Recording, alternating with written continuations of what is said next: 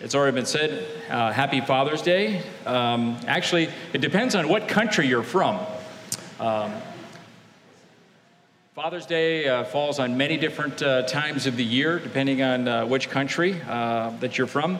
Uh, it's interesting that Greg, when he spoke on Mother's Day, Mother's Day is kind of, most countries are on one particular day.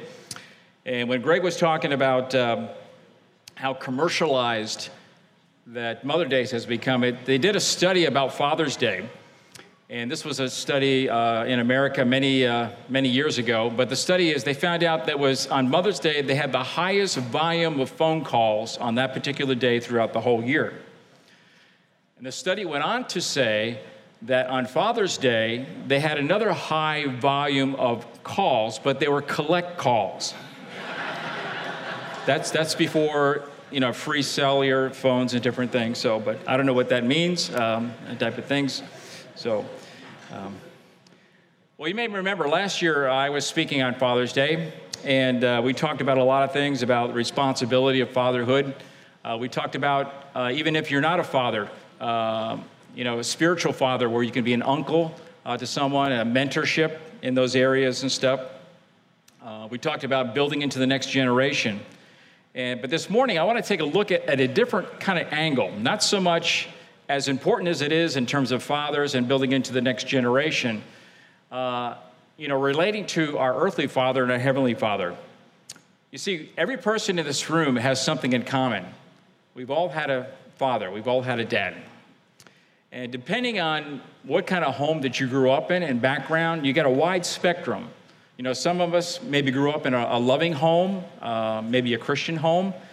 And then you got the father at the other end of the spectrum, maybe some of us grew, grew up in an abusive home, and you got all those in between there uh, types of things. And uh, there's a passage in Scripture that we're going to be taking a look at that I think it, it's really interesting. You know, the Bible is, is interesting in the fact that it's brutally honest and, and telling stories of real people with real issues, uh, you know, growing up here. And uh, this family, uh, lived in Israel about a thousand years BC. Uh, it was from the tribe of Benjamin. The family is uh, of Kish. We're going to take a look at Saul, the first king of Israel, and also Saul and his relationship with Jonathan. And I think it's a fascinating study to look at how, uh, you know, we're, we're, the title of this sermon is kind of not always like father, like son. You know, that's a, an American, uh, I guess, like, like an English phrase in a sense that a lot of times the father, you know, like father, like son, the son has qualities, maybe physical, maybe behavior, different things. But as we look at this, this son is not like the father. And I think it's a fascinating study. We're going to kind of quickly highlight some of the points on that. And then after that, I'm going to share some personal things in terms of my uh, growing up as well here. 1 Samuel 13.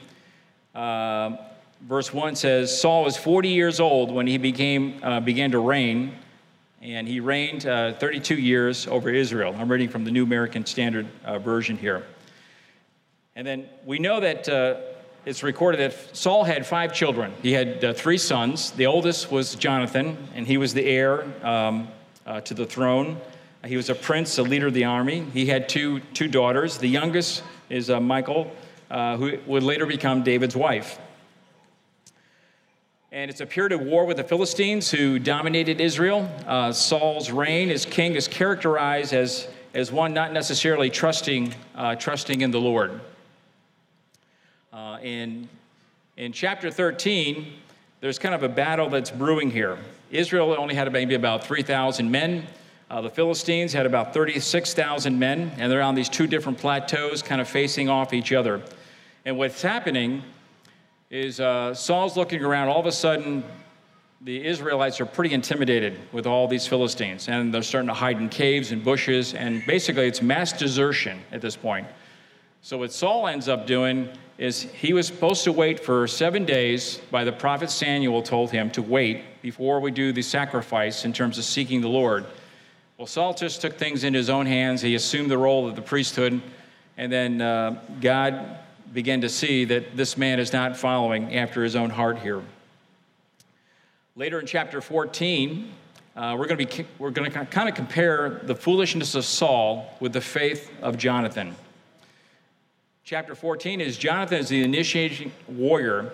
Uh, he's with his armor bearer, and it's kind of interesting is you look in scripture the only people who had swords or actually weapons was the king saul and jonathan as armor bearer the rest of the army had like plowshares or different types of things uh, uh, they didn't have all the equipment that the philistines had well, anyway, Jonathan has initiation. He says, Hey, to my armor bearer, he says, Let's go and let's find out if um, uh, the God is, is, he's with us. And so basically, they attack an outpost and killing about 20 uh, Philistine soldiers.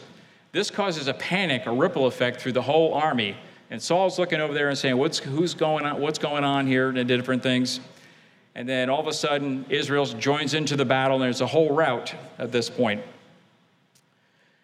And then, uh, okay. Later on in 14, uh, Saul gives kind of a foolish order saying that I want no one to eat anything or taste anything until sundown, until I'm avenged. And there's, there's a principle uh, for any of those who've been in the, in the army or the military. Uh, actually, it was made by Napoleon Bonaparte. It says an army marches on its stomach. And what was happening to Israel here is they were kind of wearing out well, Jonathan didn't hear this command by Saul, this foolish order. And Jonathan kind of finds some honey in the woods and he kind of dips and eats it and he kind of gets reju- rejuvenated. And then he says that uh, the fact that Israel wasn't able to replenish its uh, uh, physical stamina there, that they weren't able to conquer as much of the Philistines at this point. And so there's another confrontation between Saul and his son Jonathan at this point. Chapter 17 uh, in Samuel, uh, this is where David increases in prominence when he kills Goliath. And then looking in uh, uh chapter 18 of, of, Samuel, this is where Jonathan and David really begin a close relationship. This is after uh, David when he kills Goliath, chapter 18, verses 1 through 4.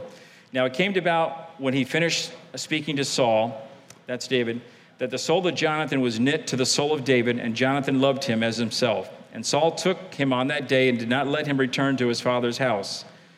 Then uh, Jonathan made a covenant with David because he loved him as himself. And Jonathan stripped him of himself as his robe, uh, and gave it to David as armor, including his sword and his bow and his belt. You know, Jonathan is essentially giving all these things of his royalty, his, his sign of authority, giving it over to David. He recognizes David as the next king. It's not, what, not sure at what point that Saul realizes that David's been anointed, but Saul, you see his jealousy already. You know, Jay, uh, uh, David is in the court there, and they're singing David's praises more than all, and he gets really jealous. And uh, there's two points where David was originally brought in to play music for Saul because Saul was being tormented by an evil spirit, and David was skilled in, as a musician. When David played, Saul was soothed. And there's two points uh, in Scripture where Saul, he always seemed to have a spear in his hand, and he, would, he threw it at David. Um, I'm just thinking that back then, worship leaders, uh, it was kind of like a little bit more um, kind of dangerous because if you didn't please the king or something, you have a spear thrown at you. So, yeah. Well, David is sent away with the army, um, and Saul is hoping that he'll be killed and stuff. Um, then in 1 Samuel uh, chapter 20, uh, this is where things kind of come to a head between the relationship between Saul and his father. Uh, Saul is getting angry. He's trying to find ways to get rid of David, uh, to kill him. And uh, we're coming up on the new moon feast here. David, being part of the royal court, is expected to be here to be eating at Saul's table. And uh, so Jonathan and David devise a plan where Jonathan's going to find out about his father's reaction to David, whether it's safe or not for him to return. And so they have David uh, hiding in the field here. So in chapter 20, verses uh, 24 to 34, it says, So David hid in the field when the new moon came, and the king sat down to eat food. And the king sat down on his seat, as usual, by the wall, when Jonathan rose up, and Abner sat down by Saul's side, but David's uh, place was empty. Nevertheless, Saul did not speak anything that day, for he thought, well, it's an accident. He's not clean. Surely he's not clean. And it came about the next day, the second day of the new moon, that David's place was empty. So Saul said to Jonathan, his son, Why has the son of Jesse not come to the meal, uh, either yesterday or today? Then Jonathan answered to Saul, said, David earnestly asked to leave to go to Bethlehem, for he said, Please let me go, since our family has a sacrifice in the city, and our, uh, my brother has commanded me to attend. And now, if I have found favor in your sight, please let me uh, get away, that I may see my brothers, for this is the reason uh, he has not come to the king's table. Then Saul's anger burned against Jonathan uh, and said to him, Your son, you son of a perverse, rebellious woman, do I not know that you are choosing the son of Jesse to be your own shame and to the shame of your mother's nakedness? For as long as the son of Jesse lives on earth, neither you nor your kingdom will be established. Therefore, now send and bring him to me, for he must surely die. But Jonathan answered to Saul, his father, and said to him, Why should he put, be put to death? What has he done? Then Saul hurled a spear at him to strike him down. So Jonathan knew that his father had decided to put David to death. Then Jonathan arose from the table in fierce anger, and he did not eat the food on the second day of the new moon, for he was grieved over David because of his father had dishonored him. This came to a point here where uh, John, Jonathan has recognized his father is out to kill David here. And, and Saul is being so insecure. He's making foolish choices. He's being rejected by the Lord. And yet, um, John, there's a split here in this relationship. So, this is a difficult parent child relationship on that. And maybe some of us has kind of come from, from things like that. There's no mention of Jonathan in the next uh, several chapters, except one, uh, one, one of the chapters, that's in uh, chapter 23, where, where Jonathan meets David one more time. And where I want to focus in on as the last things that are mentioned about Jonathan in chapter 31 of 1 Samuel, in 31, verses 2 and then verse 6. And the Philistines overtook Saul and his sons, and the Philistines killed Jonathan and Abinadab and Mal- Malchua, the sons of Saul. Verse 6 Thus Saul died with his three sons, his armor bearer, and all the men um, on that day together. Despite the differences that Saul and Jonathan had together, uh, it doesn't talk about, Scripture doesn't talk about, you know, what happened later in those uh, several chapters in between there. But I was encouraged by Jonathan at the very end of his life. He was there next to his dad honoring his dad in battle where his dad needed him most at that point, and then end up, they end up both being killed at this point. And we just quickly looked at Jonathan and his life, but it's, it's interesting just seeing, you know, some of us, as I mentioned, may have come from a good home, some of us may come from a difficult home. We don't have a choice in terms of the home that we were born in, but we do have choices in terms of what we're to choose to do things. And some of us may be a first generation Christians.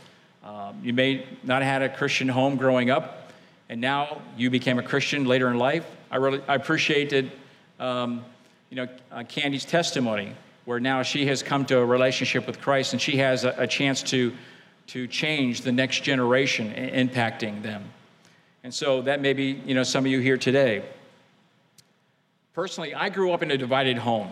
Uh, my dad was not a believer. He didn't come from that kind of background. He came from a very difficult background. Uh, he died, uh, his mother died when he was three years old. Uh, my grandfather was an alcoholic. And so my mom was a believer at that time. So I grew up in kind of a divided home. My mom would bring us to church, uh, us kids to church, you know, kind of grabbing by the ear and stuff. But growing up, I didn't have a male model what it was to be a biblical man or in terms of biblical Christianity. It wasn't until college till I began to understand that more. Uh, I'm glad to say that my dad did become a Christian. Uh, this was at the end of my college when I graduated. He taught me a lot of things about hard work and responsibility. He sacrificed a lot to provide um, for our family. And there was a caring side for my dad. Uh, he was very nurturing in terms of any of us got sick or injured or so. Um, when I grew up, I had so many stitches. Uh, I didn't break any bones as a child, but uh, I had so many stitches that uh, Judy has only one sister, and she heard all the stories that I would tell about, you know, growing up, bleeding, and stories that she says, I don't want to have any boys. And uh, she didn't realize that's kind of normal with boys getting hurt. Sometimes girls, but especially boys with that. Um, but also growing up, I remember I was fearful of my dad's anger. My dad had has a lot of anger uh, in his life and stuff from his home, uh, growing up in different things. And so, as growing up, it was okay for my dad to show anger, but it was okay, not okay for me or us kids to show emotion or anger response to that. And so, in a sense, I ended up suppressing that in terms of kind of submerging that.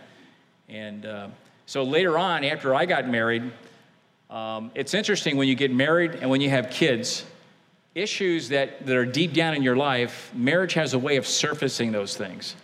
And then also, when you think you got it together, and then kids come along.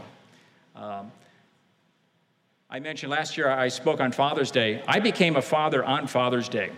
Um, you know, Judy was saying, you know, I think it was either before or after the delivery, she says, Oh, I didn't get you a card for Father's Day. I said, You're in the hospital. You know, you're giving birth. I said, This is, you know, good enough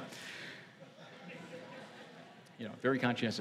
Judy's not here today, by the way. She's, she's not feeling well, uh, but maybe she can listen to the, to the, message later on. So, but I said that, that's okay.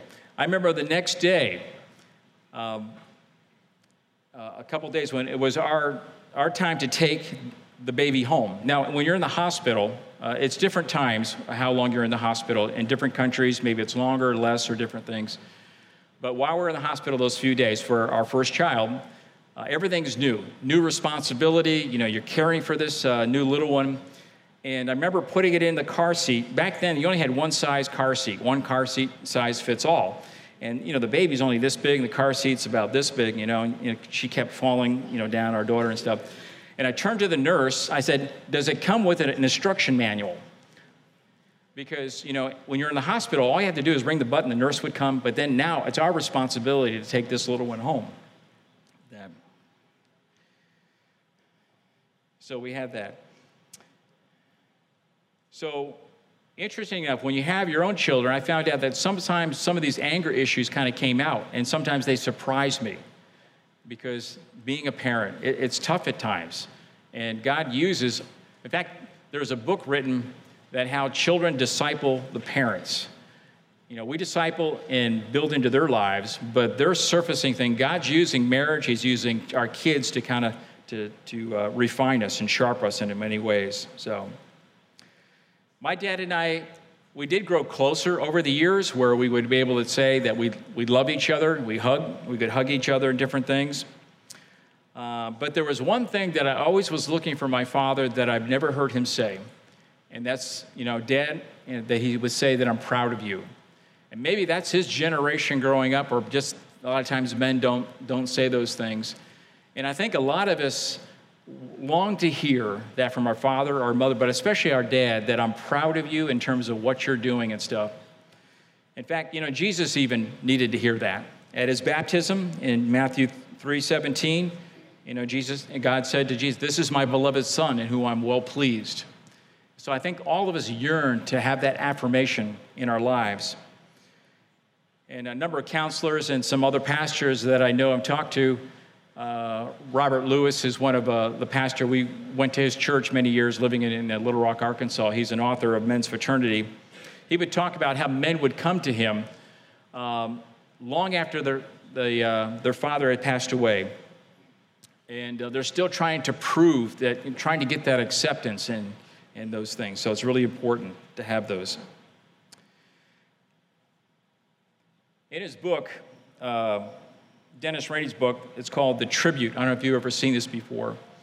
Uh, this is a book that uh, Dennis is the, uh, the president of Family Life, the organization that we work with here in China. But this book was designed where Dennis, his father, died at a very early age, and he didn't have an opportunity to affirm his father. Usually, a tribute is something after the funeral or during the funeral, you're telling about that. But he says, What if we could write a tribute to our parents while they're still alive and present it to them? And this book here is really unique. Um, I've read this, Judy's read this. We both have done tributes for our parents. Uh, we wrote it to them, uh, we gave it to read it, read it to a, during a Christmas time, and it was a really emotional time. But it was a way of blessing, even, even if you're coming from a difficult background and stuff like that, because there's a lot of examples in here that Dennis uh, and even Robert had a, a, difficult, Robert Lewis had a difficult uh, father relationship. So, but this is an opportunity in a sense of, of writing a tribute uh, and processing that in our relationship uh, with our parents. I'm so glad I did that because uh, Judy and I, we've been over here in Beijing now for about five and a half, five, five and a half years. And uh, um, three years ago, Judy's dad passed away. We were at a conference in Thailand. We got the word that his, her dad died suddenly of a heart attack, and we had to quickly to fly back at that point. And so we're glad that we had those opportunities, both Judy giving a tribute to her, her parents and then and for my parents as well. Um, this past spring, um, the end of February, March, um, and April were probably the most difficult times that I have walked through in my, my life, in a sense.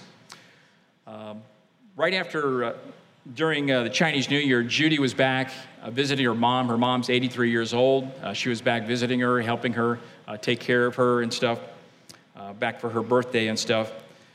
And then right after Chinese New Year, I got a call from my sister that my dad suffered a, a, kind of a massive stroke. My parents live, they winter in Florida, in a southern part of the U.S. for the winter time, and then during the summertime, they go back to their home in, in, uh, in Ohio in the north at that point. And so my sister called me and just explained that um, the, the stroke uh, actually compounded a condition that my dad's had for the last three years. See, my dad has dementia. Uh, and for, for those of you who don't know what dementia is, it's a short term memory loss that progressively gets worse and worse. It's related to Alzheimer's and stuff. And so my dad's had this condition. Well, having this stroke really compounded things to the point that my sister was saying emergency. And so I could hop, I ended up hopping on the, the next plane to get there as quick as possible.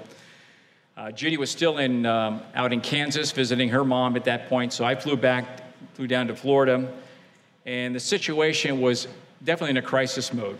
Uh, my father was in the hospital. They gave him a drug that he, he got his arm back, his leg back, his speech back. Uh, I think it's something called like a clot buster.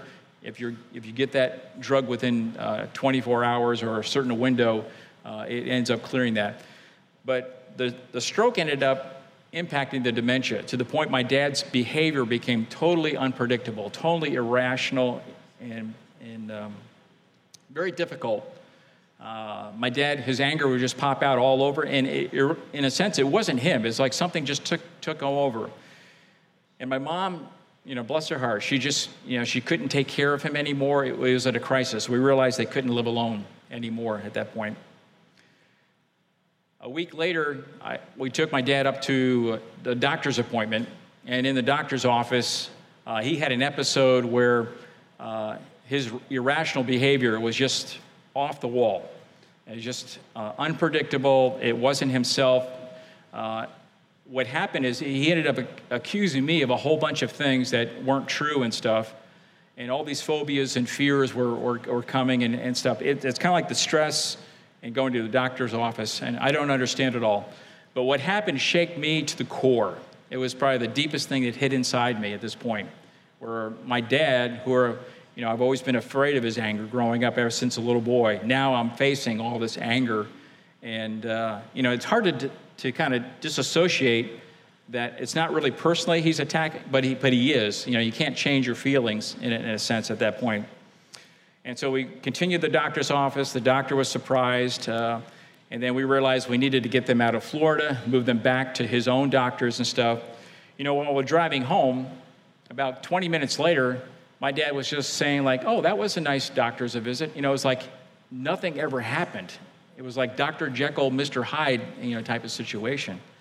And um, so we get to their house and stuff, and, you know, I'm just shaking, you know, realizing what's going to happen is, is, is this going to be the moment my dad's a nice time where, you know, he'll pray over the lunch meal, or it's just going to be the, like the Dr. Jekyll or uh, Mr. Hyde, I guess he's the bad guy, right? Doc, well, one of, anyway, so. You know, at that point, um, I just told my dad, I, I looked into his eyes, and I said, Dad, no matter what happens, I want you to know I will always love you. at that point, I broke down. And uh, I'm not the kind of person that, that gets emotional cries. I'm, I'm kind of more your steady, kind of suppress emotions and growing up and stuff. But I bawled like a little child on his shoulder. Now, the thing is, my, my dad didn't realize what was happening, or I, I don't think he was cognizant of the fact of, of what was happening there. And so, in a sense, it's like I'm losing my dad. In fact, they say Alzheimer's and dementia, they kind of call it like a living death. They're not dead yet, but their personality is going, going on that.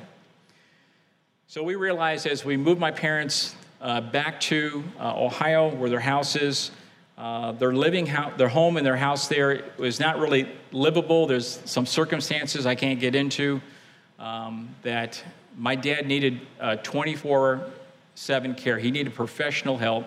My mom uh, could no longer take care of a house. She needed to get into an assisted living place. It was just kind of a crisis situation at that point.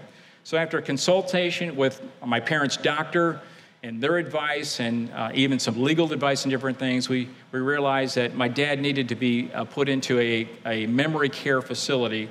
Now, the interesting thing is, my dad is a, um, a uh, what do you call it, a veteran. So, they have a top quality veterans place for him. And so, I, one of the most difficult things I had to do is walk my dad into that facility, absorbing all of his anger, he, he kept walking, but he had all that anger and stuff on that. And he is doing better. My mom has now moved into an assisted living place. In fact, I want to really uh, sing praises to Judy because she stayed back for another month in the U.S. I had to come back the day after I put my dad in um, because we had conferences and trainings here in, in China. But she stayed for another month helping my mom move and getting her all set up on that. So I really appreciate Judy um, for doing all that. So, just kind of in conclusion here, uh, my parents are in a better situation. Uh, I guess their, their health is both deteriorating, but they're in a safe and in a good place. My mom's close by, five minutes away. She's over there visiting him uh, on a, many times on a visit. But, you know, Jonathan stood with his dad at the end of a battle. Even though all the difficulties he had, he still chose to honor his dad. And I'm glad that I had a chance to do a tribute to my dad when he, he was more cognizant of that fact. And I, I, try to remember those good memories to have on that at that point. And so, what I want to do is just close, uh, close in prayer and just pray for us. And then I think Rick's going to finish up here. So, Father, um, I just thank you that you are the Heavenly Father and your love is demonstrated beyond that we can comprehend. And Father, you know some of us. You know our family backgrounds. You know where we were born. You know the difficult relationships that maybe some of us have growing up. Um, you know, with some of the parents we had. And Father, I just want to pray for, for each and every person here that, that we can look to you as the perfect Heavenly Father. And as, as Jonathan, we can still continue to honor our earthly parents and reaching out, um, reaching out to them and honor them. Thank you that we can even start a new generation in terms of new principles. So, Father, I just thank you that we can call you Father. In Jesus' name, amen.